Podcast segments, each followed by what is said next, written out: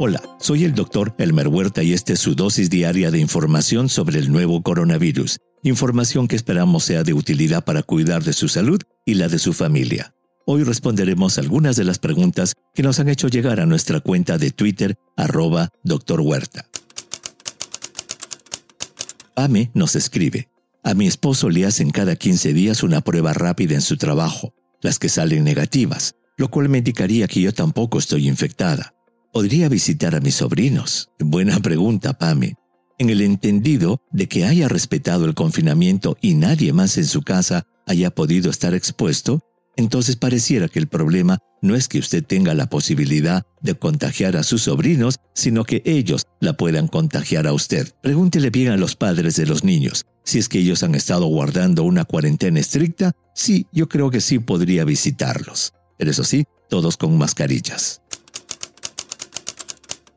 La chimbomba nos escribe, Acabo de escuchar su podcast y yo suponía que los virus necesitan décadas para mutar sin intervención del ser humano. ¿Cómo es que este virus logró mutar en solo unos meses? Por su alta replicación, en la que un solo virus produce millones y millones de copias, los virus no necesitan décadas para mudar, sino que lo hacen a cada momento. Es por eso que los virus que circulan en un país adquieren una especie de huella digital distintiva y se habla, por ejemplo, de un virus chino, de un europeo o de un norteamericano.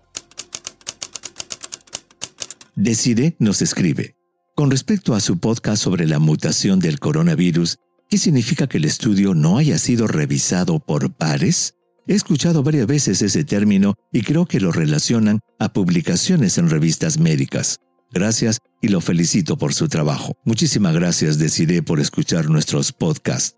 Es una excelente pregunta. Cuando los resultados de una investigación se van a publicar, la revista que recibe el manuscrito de los autores la envía a varios científicos de la misma especialidad. Por eso se dice que son pares o similares a los investigadores originales. Estos expertos analizan cada parte del manuscrito y hacen sus observaciones, críticas y comentarios, las que deben ser aprobadas por los científicos que enviaron el manuscrito inicialmente.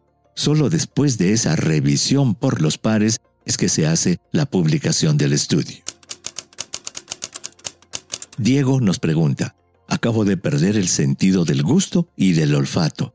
Mi pregunta es, ¿puede ser COVID-19? Podría ser que sí, Diego, aunque esos mismos síntomas pueden ser causados por otras enfermedades también. Se acepta que si la región en la que vives hay muchos casos de COVID-19, esos síntomas podrían ser atribuidos a la infección.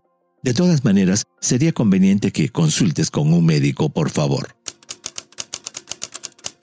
Alenka nos pregunta, soy seguidora de su podcast. Aquí en Bolivia se inició el debate acerca del uso de dióxido de cloro para el tratamiento del COVID-19. ¿Cuál sería su opinión acerca de este compuesto? Muchas gracias. Gracias a ti, Alenka, por escuchar nuestros podcasts. Pues te digo que no existe ningún estudio científico que pruebe que el dióxido de cloro funcione contra el COVID-19. Esa sustancia, también conocida con el sospechoso nombre de solución mineral milagrosa, ha causado la intoxicación de niños en Estados Unidos porque su creador decía, falsa y peligrosamente por supuesto, que podía curar el autismo.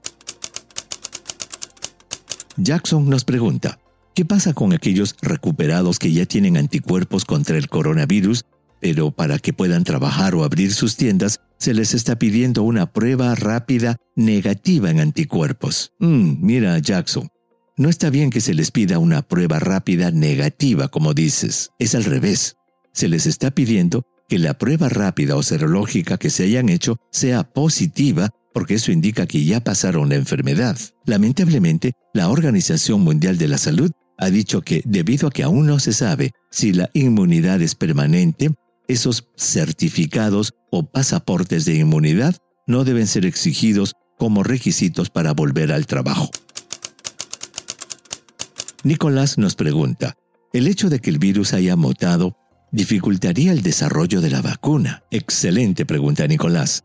Hasta ahora, después de haberse hecho miles de análisis del genoma del SARS-CoV-2, no se ha detectado que el virus haya mutado en las regiones del virus que permiten tener una vacuna universal. Las mutaciones que se han detectado y las que comunicamos en el podcast son mutaciones menores.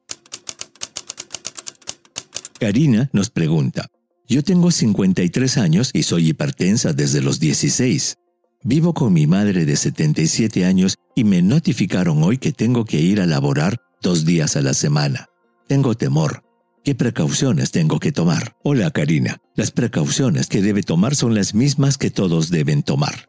Primero, use una mascarilla que le cubra la nariz y la boca cada vez que haya gente alrededor. Segundo, mantenga una distancia de por lo menos dos metros con otras personas. Tercero, lávese frecuentemente las manos con agua y jabón y si no tiene esa facilidad, lleve alcohol gel siempre con usted.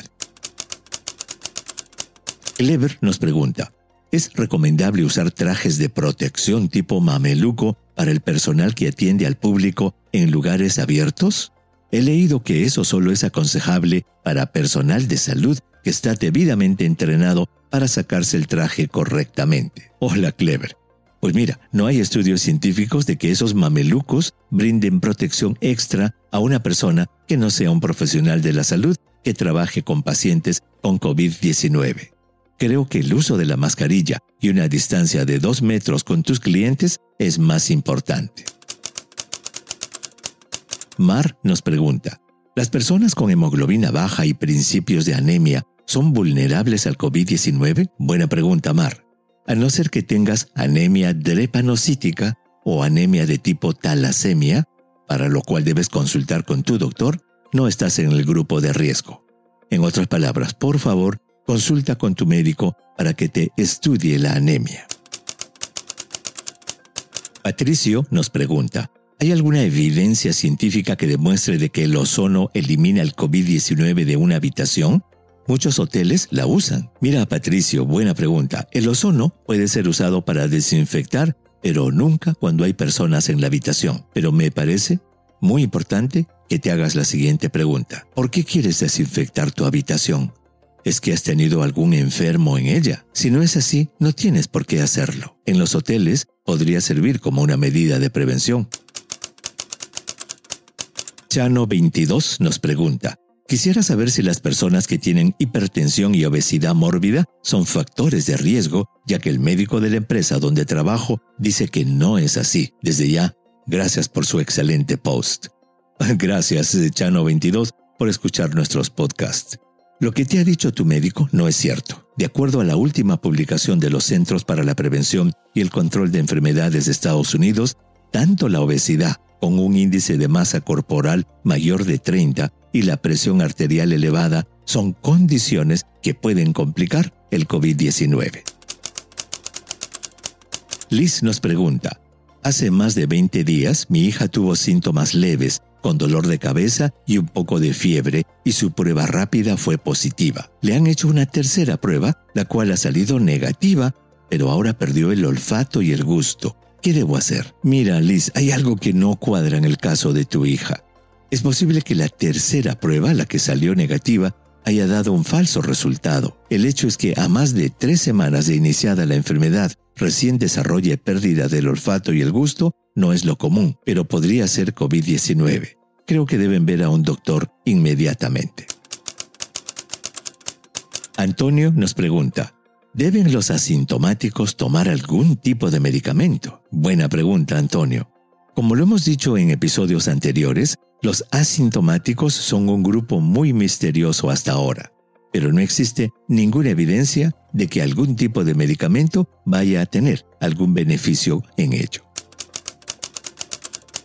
Álvaro nos pregunta, Ayer pasó alguien fumando a cierta distancia y pude sentir el humo a unos 8 o 10 metros. ¿Puede el virus viajar en ese humo? ¿O en el vapor de los vapeadores? Qué buena pregunta, Álvaro. Pues no existe evidencia científica de que el virus pueda montarse en el humo de un cigarrillo o en el vapor de un vapeador y viajar a distancia. Sin embargo, obviamente, el uso de tu mascarilla te puede proteger. Gracias por tu pregunta. Y no se olvide que los fines de semana, Ana María Luengo Romero nos trae las voces y personajes que nos han conmovido en tiempos de coronavirus. El episodio de este fin de semana se titula máscaras, cabelleras, cuadriláteros y caídas. El impacto del coronavirus en la lucha libre mexicana. Envíeme sus preguntas por Twitter. Intentaremos responderlas en nuestros próximos episodios. Pueden encontrarme en arroba doctor Huerta y ya ve que las contestamos. Y si cree que este podcast es útil, ayude a otros a encontrarlo calificándolo y revisándolo en su aplicación de podcast favorita. Volveremos mañana, así que asegúrese de suscribirse para obtener el último episodio en su cuenta. Y para obtener la información más actualizada, siempre puede dirigirse a cnnespañol.com. Gracias por su atención. Chao.